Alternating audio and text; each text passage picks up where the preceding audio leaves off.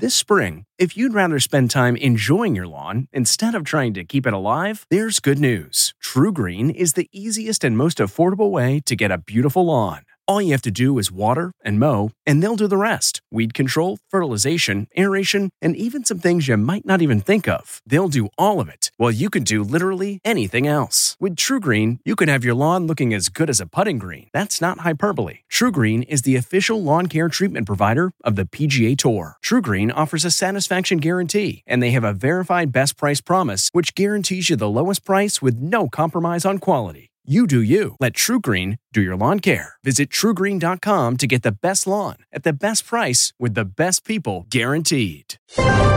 It's Sunday, June 9th. I'm Margaret Brennan, and this is Face the Nation.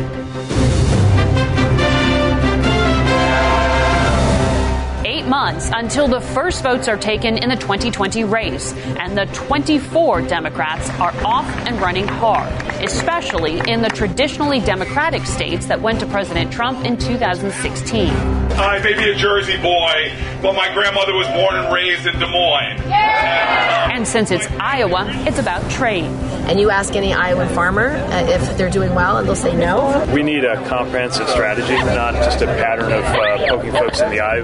That's South Bend Mayor Pete Buttigieg. He's talking about the president's threat to put steep tariffs on Mexican imports if they didn't agree to help with Central American migrants traveling through Mexico to get to the U.S. Look, millions of people are flowing through Mexico. That's unacceptable. Mr. Trump's threat seemed to work. Crisis averted, at least for the moment. We'll have a closer look at what was agreed to when we speak with a member of the Senate Republican leadership, Missouri's Roy Blunt. Then we'll hear from two 2020 candidates Minnesota Senator Amy Klobuchar and Montana Governor Steve Bullock. We'll also take a look at a show of unity in a not very unified world as the U.S. and our allies honor the 75th anniversary of the Normandy invasion. Plus, we'll have analysis on all the news of the day just ahead on Face the Nation.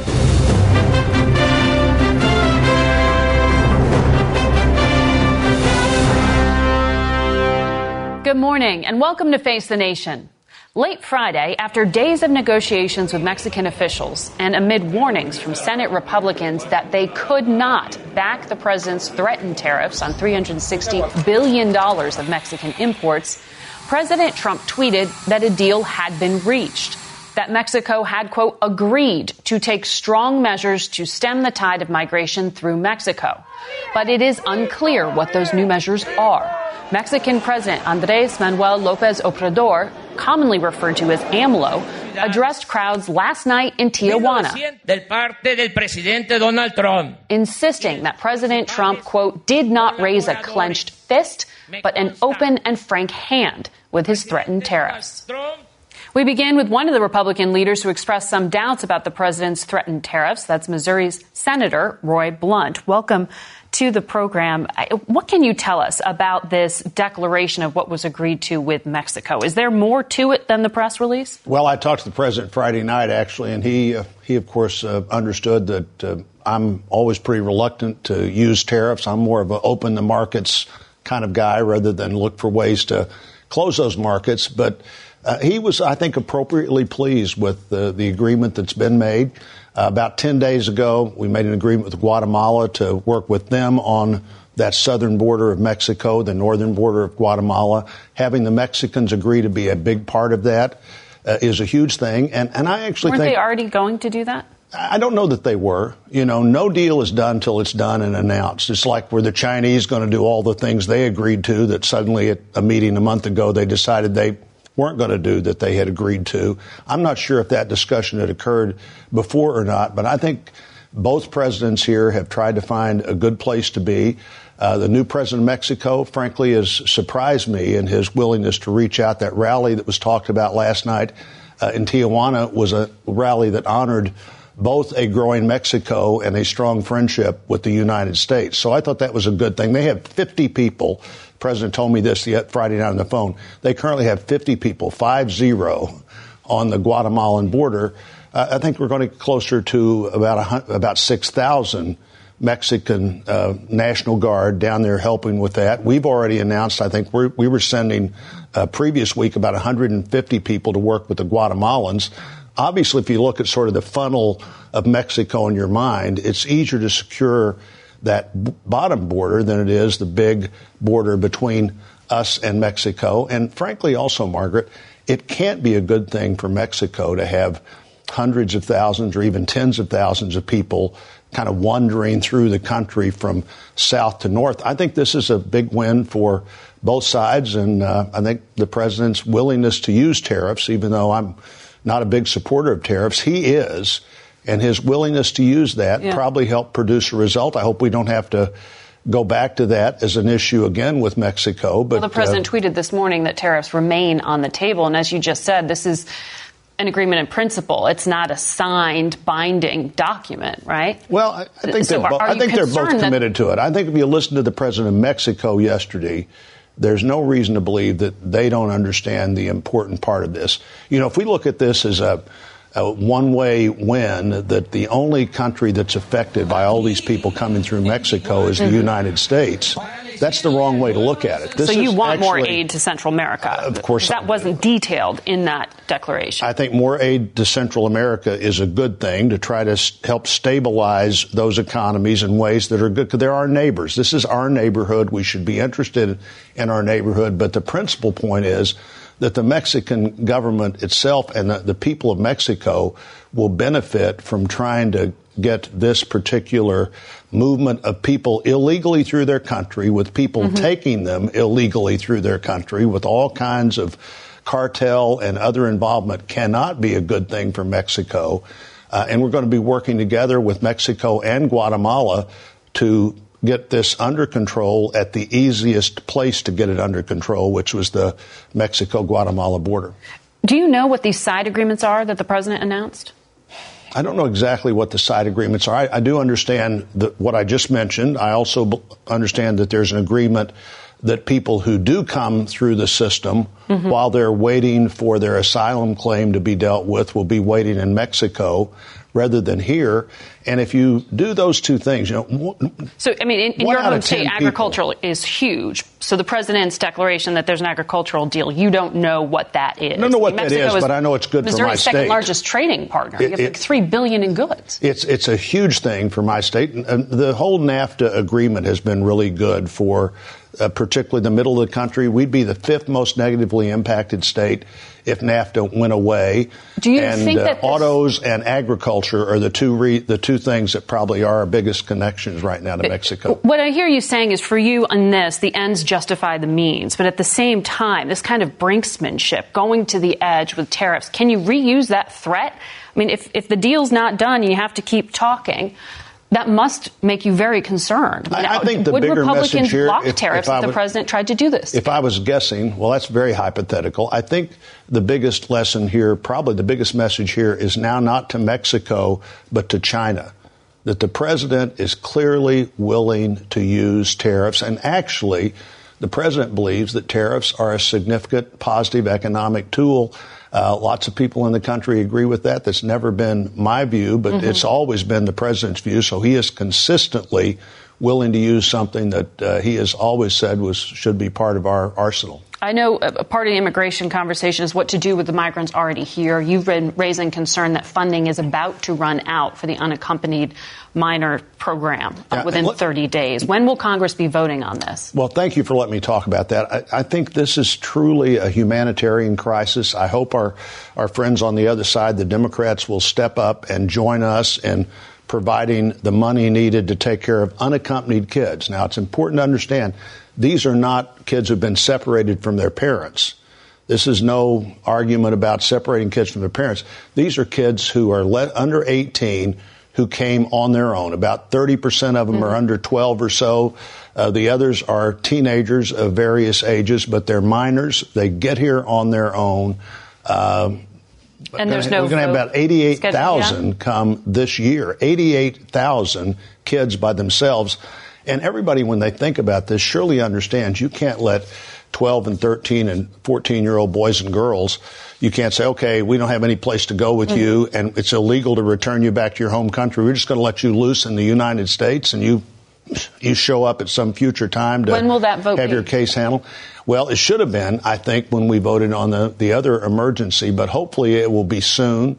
$2.8 billion would go to homeland, go mm-hmm. not to Homeland Security, but Health and Human Services for the sole purpose okay. of taking care of these kids who are here by themselves, and we need to deal with that. Senator, thank you. Thank you. We turn now to campaign 2020. This weekend, most of the candidates are either in Iowa or headed there. And there is a Des Moines Register poll out this morning. 24% of Democrats likely to participate in the February 3rd Iowa caucus support former Vice President Joe Biden as their first choice. Vermont Senator Bernie Sanders comes in second with 16% of support. Massachusetts Senator Elizabeth Warren and South Bend, Indiana Mayor Pete Buttigieg are right behind him at 15 and 14 percent, respectively. California Senator Kamala Harris comes in at 7%. Minnesota Senator Amy Klobuchar and former Texas Congressman Beto O'Rourke are both at 2%, with the rest of the field getting 1% or less. We go now to one of those candidates campaigning in Iowa today, Senator Amy Klobuchar, who is in Cedar Rapids. Uh, Senator, hey Margaret, good good to talk to you today. Uh, we just went through those polls. Are there just too many candidates running? Why do you think only a handful are, are actually breaking through? Well, first of all, I am happy to be in the top six uh, and ahead of 18 people, and we've got a long campaign ahead of us.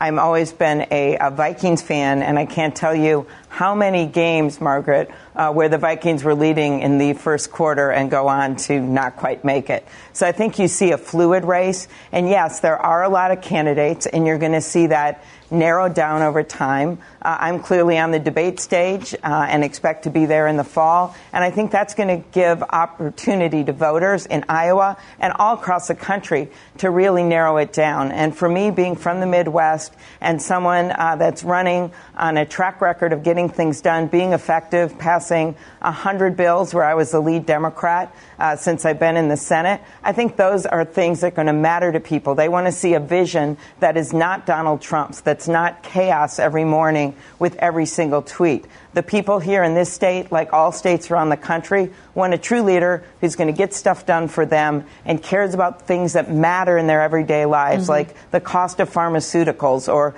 uh, the fact that we've got so many farms going under here in Iowa uh, because of his trade war and the way he's handled uh, biofuels with secret waivers that he's given to the oil companies. You name it, there's a lot of people um, despite the fact that our economy's been at a stable state in the last mm-hmm. decade, it's getting harder and harder for a lot of people to make it. So, uh, Senator Kamala Harris made this case last night that she is a prosecutor. That's her definition. Joe Biden, uh, the former vice president, you know, sort of paints himself in restoration, familiar.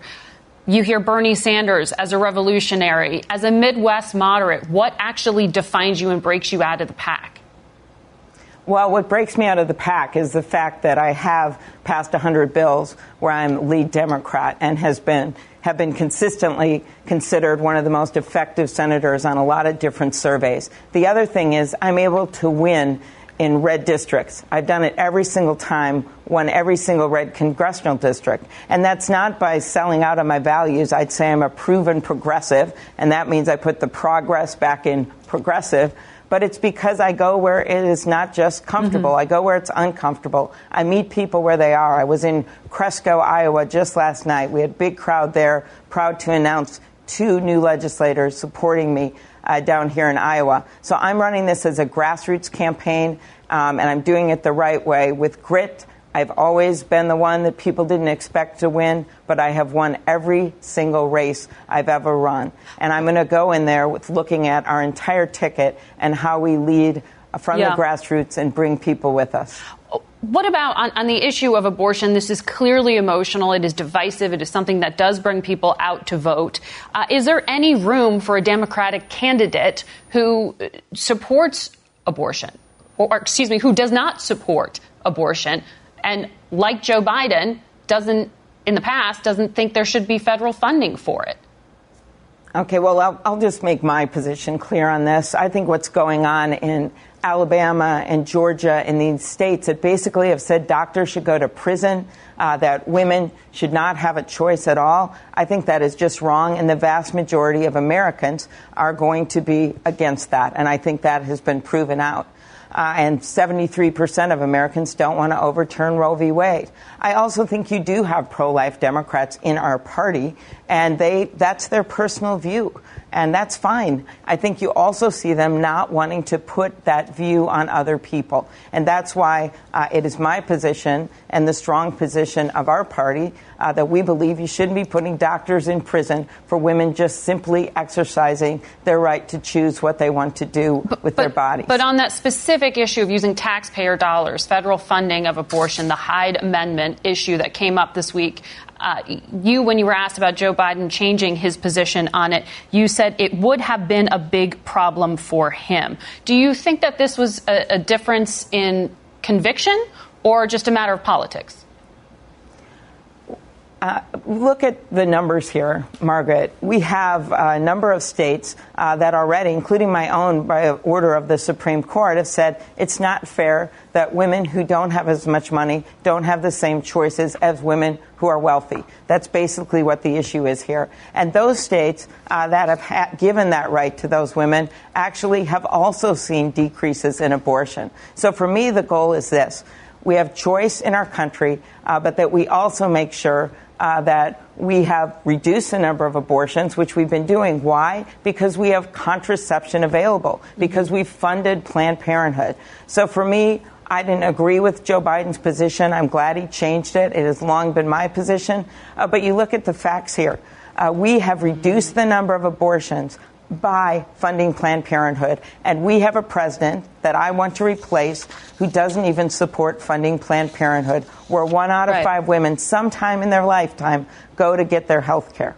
Very quickly, since you're in Iowa, do you think President Trump's brinksmanship will pay off, particularly for farmers there? Um, I don't think so. I mean, he's okay. becoming the threatener in chief. He is literally treating these Senator, farmers.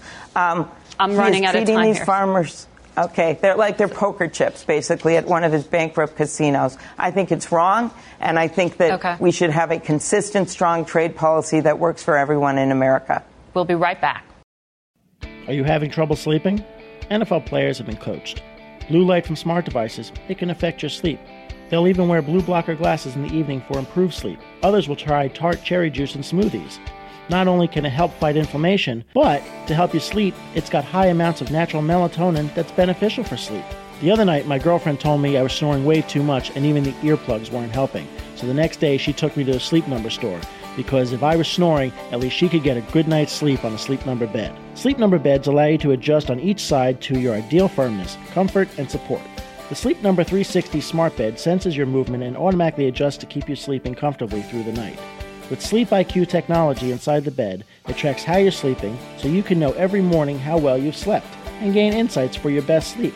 Experience the smart, effortless comfort of the Sleep Number 360 smart bed. Find your competitive edge with proven quality sleep from $999. Sleep Number is the official sleep and wellness partner of the NFL. You'll only find Sleep Number at one of their 575 Sleep Number stores nationwide.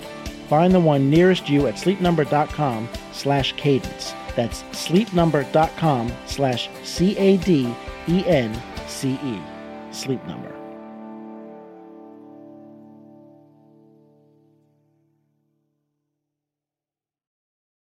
We go now to Montana Governor Steve Bullock, who is in Denver, Colorado, a stop on his way to campaign in Iowa today. Uh, we have seen this new Iowa poll, Governor, and it says about two thirds of likely caucus voters say they prefer someone who can beat President Trump versus someone whose agenda they actually uh, agree with. Uh, given that read, you're not breaking through in these polls. How do you make the case that you should be the candidate? Yeah, Margaret, th- thanks for having me first. Yeah, and I just got into this about three weeks ago because I had a job to do. My legislature was still in session. But really, we need to make sure that we can not only bring out our base, but also win back places that we lost last cycle. And I'm the only one in the field that actually won in a Trump state. He took Montana by 21 points. I won by four. So I think that I have something meaningful to offer to this. I've also, the, my whole time I've been governor, I've led with a re- legislature that's about 60% Republican, but we've been able to get progressive things done, like getting dark money out of our elections and getting health care for 10% of my population, record investments in education. So, look, number one focus certainly is beating Donald Trump, but we also got to bridge some of the divides to make our economy and government work for folks outside of D.C. again. But if what's convincing voters is your viability rather than your platform, and at this point you do not qualify to appear on that debate stage at the end of the month, you have just a few more days to kind of rectify that. How long can you stay in this race, and can you make it onto that debate stage? Yeah, and we still have 240 days before Iowans first express their preferences in the caucus. So was certainly disappointed this week when heard that they wouldn't count one of the polls. But if I had to choose between chasing 100,000 voters and getting health care for 100,000 Montanans, like I just did, I'd make that choice for health care each and every day. I think we still have a long way to go before this thing's decided. You can go back to 1991. Bill Clinton didn't even get into this race until October. But how do you get the, the kind of money so, you need to be able to sustain the race if you can't make it onto the debate stage? Sure. Well, was so pleased even the day I announced about three weeks ago, a million dollars came in. Don't contributions from all 50 states. So we'll continue to get out there. We'll continue to both listen to folks and also travel. Like this week, I'm going all throughout rural Iowa. And you look at a third of the counties in Iowa voted for Obama twice and then Trump. If we can't win back places like that, if we can't win back places like Wisconsin, Michigan, and Pennsylvania, we're not going to actually win this election. I can do those sort of things.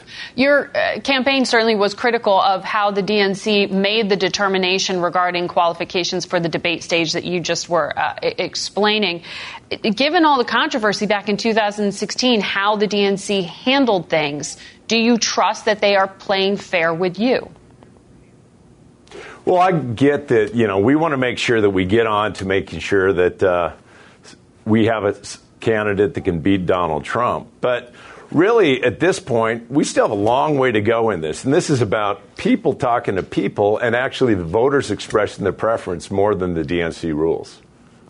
But do you trust that the DNC will play fairly by you? Well, I hope that the DNC will play fair by everyone in the field because that's their role is to facilitate the voters' options, not to try to limit it. And certainly am did have frustration and disappointment that a poll that was by their standards, I think, viewed as you know one of the qualifying organizations that this is where we are. But where we are, you know, there are th- some things I can control, some things that I can't. You're talking about that, those campaign finance issues. I mean, that's really the only policy platform on your website right now. What do you stand for? What is your main agenda item that defines you? Well, and yeah, I was Attorney General when Citizens United decision came up and have done more to try to make sure that elections are decided by people, not corporations, than anybody else in this field. Fundamentally, we got to get the economy working for all of us, not just the Donald Trumps of the world.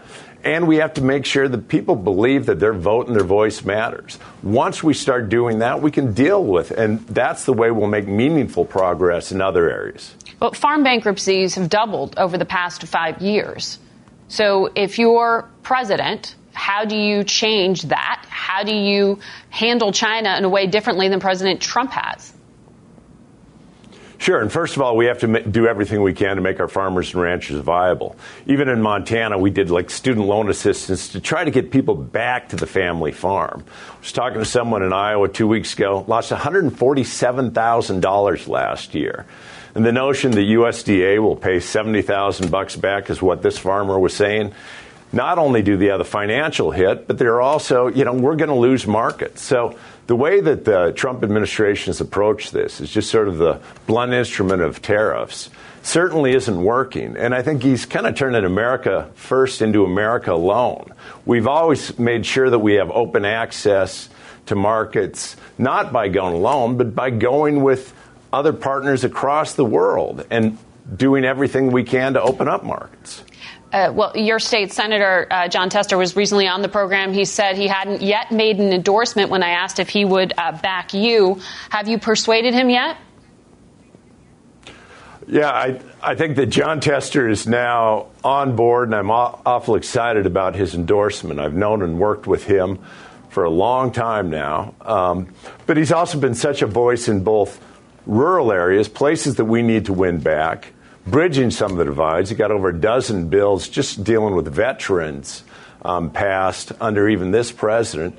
And he's also, though DC hasn't done much, he's been a voice for making sure that we get the big money out of the system, which we have to do. Governor, thank you very much. We'll be back in a moment. Memories make us laugh and cry. And sometimes cringe when we look back at our fashion choices. But in between flashbacks of bowl cuts and dad jeans, our memories are fading, and so is the old media that holds them. Hi, I'm Adam Baselogger. And I'm Nick Mako, and we're the founders of Legacy Box. Legacy Box is the easiest and safest way to preserve your family memories. Here's how it works fill Legacy Box with your outdated media. We professionally digitize and send them back on DVDs, thumb drive, or the cloud. Look, those forgotten home movies, VHS tapes, film reels, and photos are degrading right before your eyes. Experience peace of mind and enjoy reliving the glory days. Join more than half a million families who have already trusted Legacy Box. Save your memories today. Visit legacybox.com slash save. And for a limited time, get 40% off your order. That's legacybox.com slash save for 40% off. legacybox.com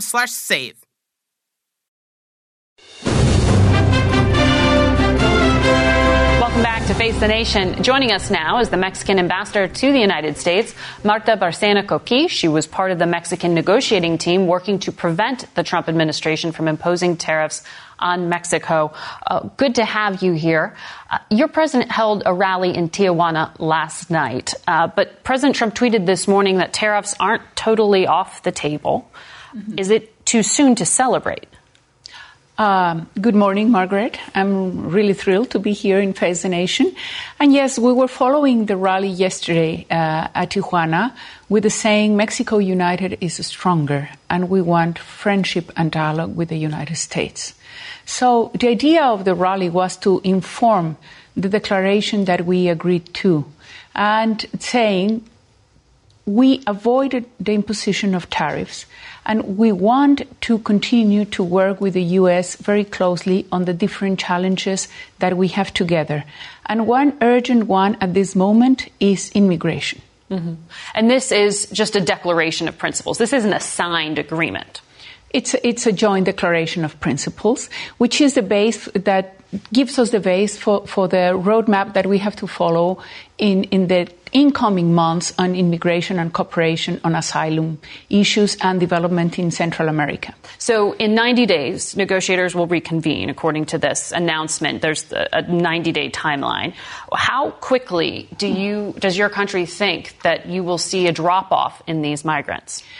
We will deploy the National Guard from Monday. I want to explain that this deployment will take place now because until two weeks ago, we were still discussing the laws to implement the National Guard. So the deployment throughout the country has, has already begun and it will increase next Monday. So uh, we will see how the results of the deployment of the National Guard, which by the way is not similar to the National Guard of the US, it is not like the National Guard of the US. It is a, it is a police force based on the models of the European military police like the Carabinieri, like the Gendarmerie, like the Guardia, Guardia Civil Española. So we have to understand that. Mm-hmm. When people talk about deployment of troops, they are wrong. What we are deploying is a police force, and we are deploying it to put order in the borders. And so we would this- hope that this will bring results in, in a very uh, relative short term, like in a month or a month and a half. Well, for the past three months, there have been more than 100,000 migrants crossing the U.S. border. Last month alone, 132,000 apprehensions. That was up 30%. Did the Trump administration give you hard numbers, say we need to see a 30% decrease before we go back to putting a tariff threat on the table? No, what we talked was that the numbers have to go down like to previous levels that we had maybe last year or in 2018. What we are seeing is that this surge of migrants really eh, was totally unexpected, both for Mexico and for the U.S. If you think that one, almost 1% of the Honduran population has left the country in the last five months, and the same for Guatemala, then you have to realize that we are really uh, in front of a humanitarian tragedy. And that is why we need to address the humanitarian tragedy with the elements that were put on in the declaration. The enforcement search and enforcement of Mexican migratory laws, the expansion of the MPP, then we will continue to have technical talks almost weekly and then to evaluate constantly what is going on in these 90 days. And then the commitment to cooperate with Central American countries for their development and prosperity. So it sounds like there are a lot of details that will still be worked out on how this is actually going to work. What are some of these side agreements that the president is tweeting about? I, I think there are a lot of the detail, details that we discussed during the negotiations and during the conversations that we didn't put in the declaration because this is different. Um, different paths that we are to follow.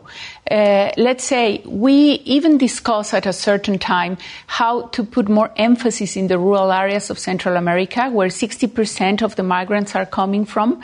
So, and we have been putting more effort on uh, security and good governance and, and um, training police, but very little in the rural areas. So, this is the kind of things that we will continue to work. Very quickly, though, was there any kind of agreement by your government to buy agricultural products? It is our understanding that without tariffs and with USMCA ratification, uh, the, there will be an increased rates both in agricultural products and manufactured products. But Even nothing now, that was actually agreed to as part of this negotiation, because the president's been tweeting saying that Mexico agreed to buy all sorts of agricultural products. I would, what I would say is that even now we are the second buyer of the U.S. in grains and, and meat and this. We have an integrated economy in the agricultural sector. Of course. We export fruit and vegetables to the U.S., also contributing to a healthier diet in the U.S., and we, be, we buy basically grains and meat. So the trends are already there. So what we are expecting without the tariffs is an increase. You have to remember that until last year we were the third trade partner. We are now the first. So we are your most important market and you are our most important market. Are is trade on agricultural po- products going to grow? Yes, it is going to grow, and it is going to grow without tariffs and with USMCA ratification. But there was no transaction that was signed off on as part of this deal, is what I understand you're saying. I'm you're just sa- talking about trade. I'm talking about trade, and I am absolutely certain that the trade in agricultural goods could increase dramatically in the next few months. All right, Ambassador, thank you for joining Thank us. Thank you very We'll much, Tracking Margaret. to see uh, how you. those negotiations continue to go. We'll be right back with our political panel. What's your next adventure? Everyone deserves a chance to do what they love. Pacific Life helps you reach financial goals while you go after your personal ones. Plans change over time, and your financial solutions can too. Pacific Life has a variety of financial solutions that can help you complement your life goals and passions while managing the uncertainties. Backed by more than 150 years of experience, you can count on Pacific Life to be there so you can go out and keep living your best life. Pacific Life is one of the most dependable and experienced insurers in the industry and has been named one of the 2019 world's most ethical companies by the Ethisphere Institute. The freedom to go after whatever is next for you? That's the power of Pacific.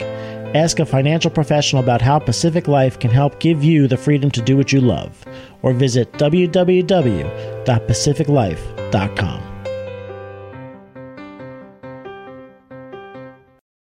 It's time now for some analysis from our political panel. Mark Landler is a White House correspondent at the New York Times and soon to be London bureau chief. Karen Tumulty is a columnist covering national politics at the Washington Post. David Nakamura is also at the Post, and he covers the White House. And Kelsey Snell is a congressional reporter for NPR. Good to have you all here. Mark, let's pick up where we just left off with the ambassador.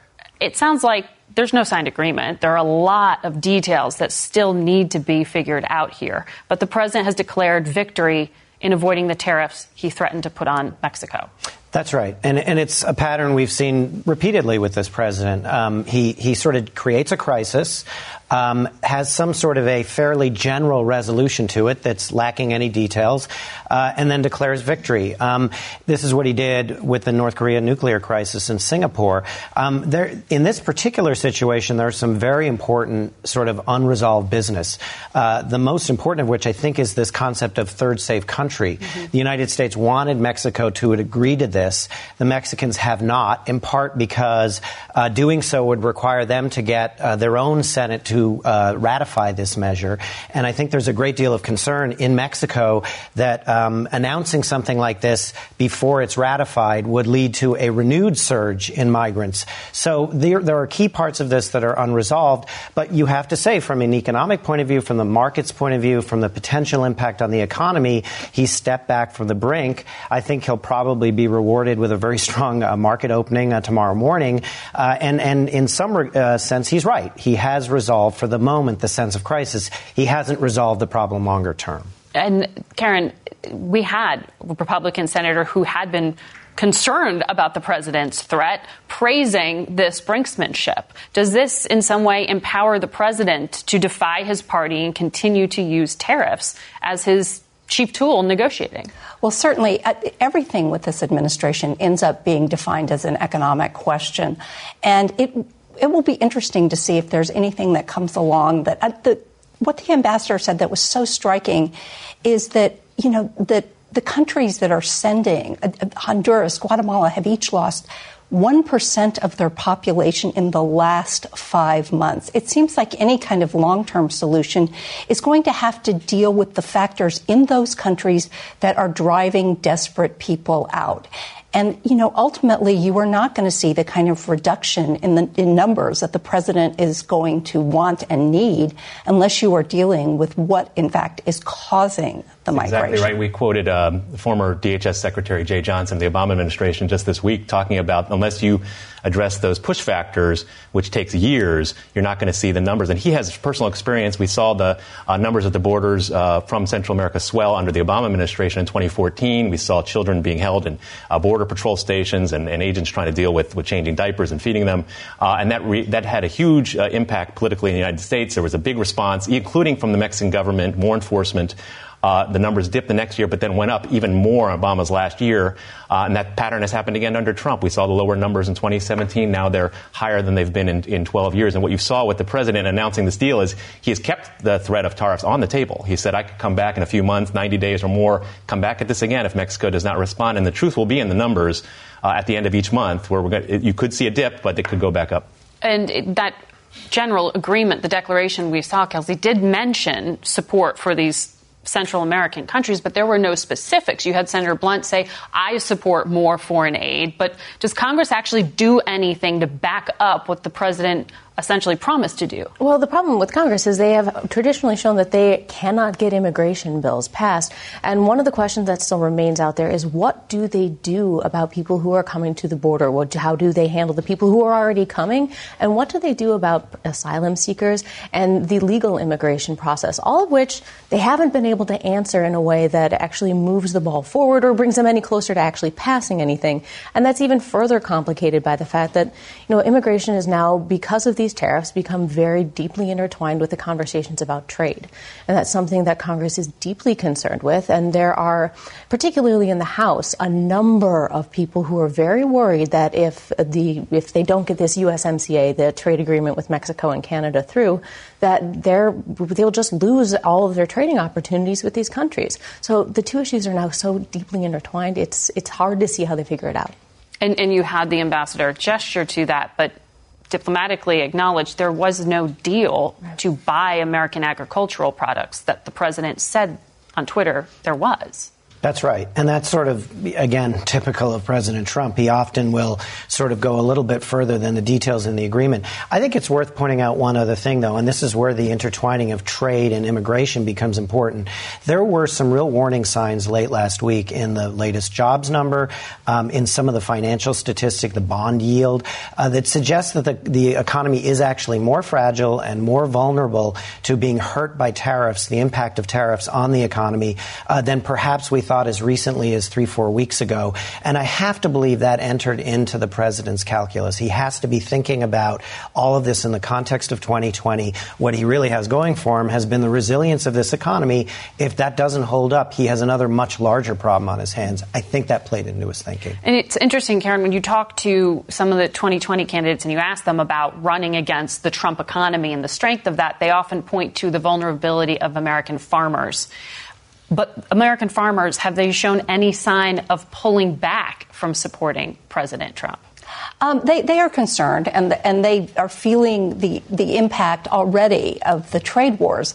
But in my own interviewing and what you see too and in other reporting is the support does remain relatively strong for the president. And a lot of his supporters in middle America say, okay, this is causing a little bit of short term pain for me, but, but, you know, I have confidence the president has a long term strategy out there that is ultimately going to pay off. The question is whether they will still feel that way a year from now.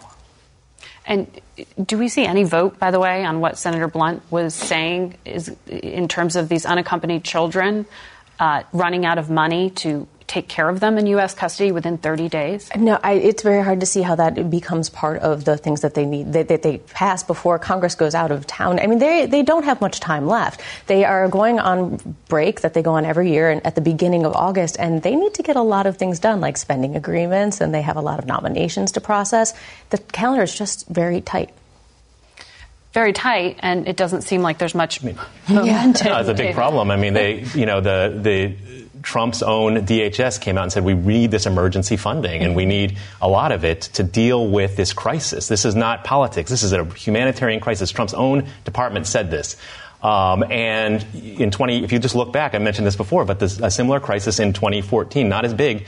Uh, the, uh, the, Obama administration put forward a similar four million dollar, a billion dollar uh, emergency spending proposal, uh, supplemental to try to deal with their own crisis at the border, and was not passed. Uh, both parties went into recess. Republicans were blocking that idea in the House. Now you have it flipped, where Republicans are saying, well, the Republican administration is saying we need the money, but there doesn't look like the political will to do anything. And that's a real problem as these numbers, as high as they were, they could come down a little bit. They're still going to remain fairly high, though, um, uh, you know, over time. It's going to take a while for Mexico, if they're even going to be able to do anything dramatic, to bring any kind of these numbers down. So I think we're looking at a real potential problem here. And Senator Blunt blamed Democrats for that, Kelsey. What is the issue with approving this funding to take care of these underage kids? Well, because it always gets intertwined with the wall. And that for a lot of Democrats at this point, when the president says immigration, they hear the wall. And it's very difficult for Republicans to separate that out because a lot of constituents, a lot of voters hear when the president says immigration, the wall, the same way Democrats do. And the longer that that goes on, the more that Democrats default to having a conversation about the wall, the harder it gets for them to pass anything.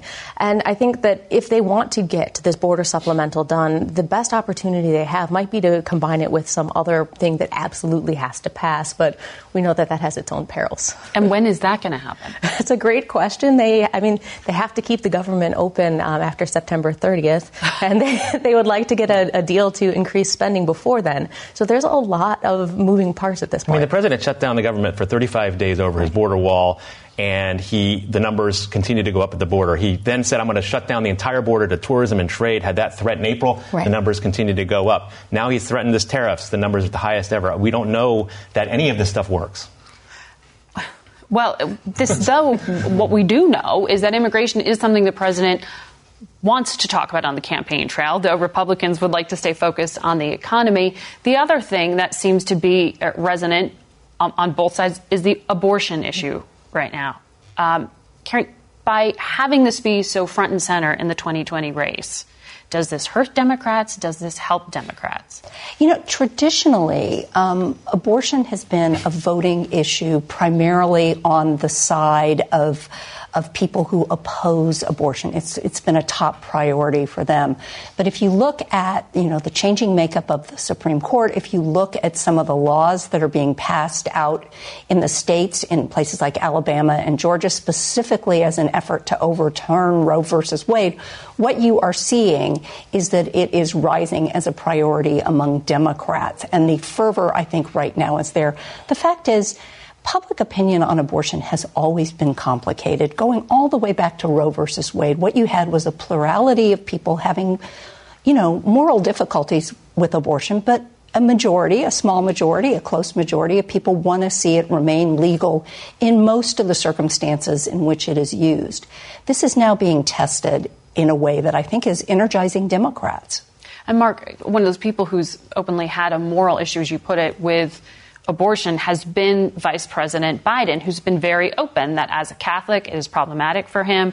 But then we saw this, what's characterized as a flip flop by some this week, where he now says uh, he can no longer block federal funding of abortion. Yeah, that's right. So Joe Biden, like many other Democrats, uh, even though he had these these sort of very ambiguous views, um, felt that sort of the right balance to strike was uh, to not oppose a woman's right to abortion, but to acknowledge that federal funding shouldn't be used to pay for it. This was a this was known as the Hyde Amendment. It passed on a bipartisan ba- basis for many years. Um, but what Joe Biden has discovered is he's no longer in the mainstream of his party. He's really an outlier at this point. And not only that, it's really not a sustainable position. So after initially sticking to the position via aid, saying I, I, he's not changing his view on this, he was forced to do this rather embarrassing flip flop, which uh, you know raises questions in the minds of some Democrats about the other elements of Joe Biden's very, very long legislative record. Is he going to have to flip flop uh, on Iraq? He's already acknowledged he, he regrets the, the Iraq vote.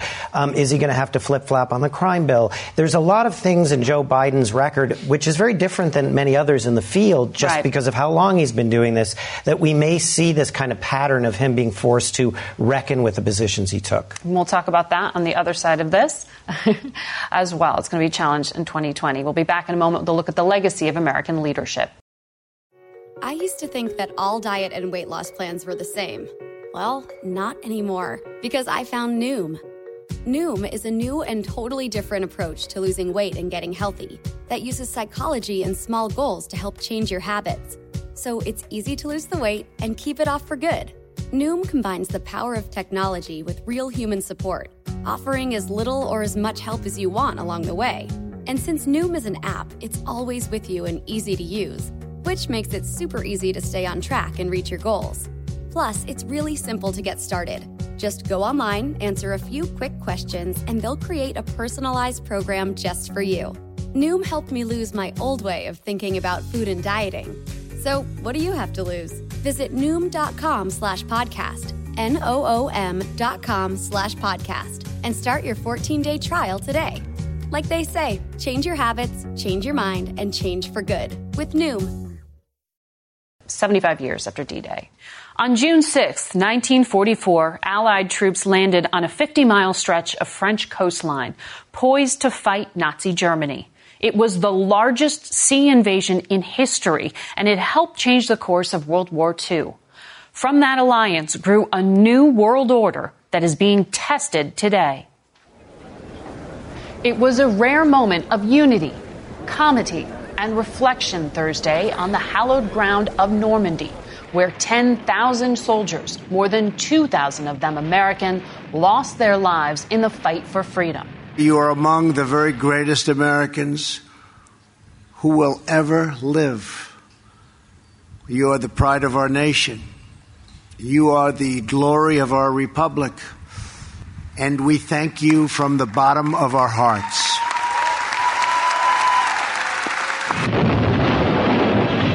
It has been 75 years since D Day, but as France's President Emmanuel Macron expressed, some debts can never be repaid.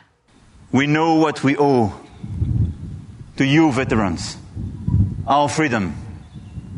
On behalf of my nation, I just want to say thank you.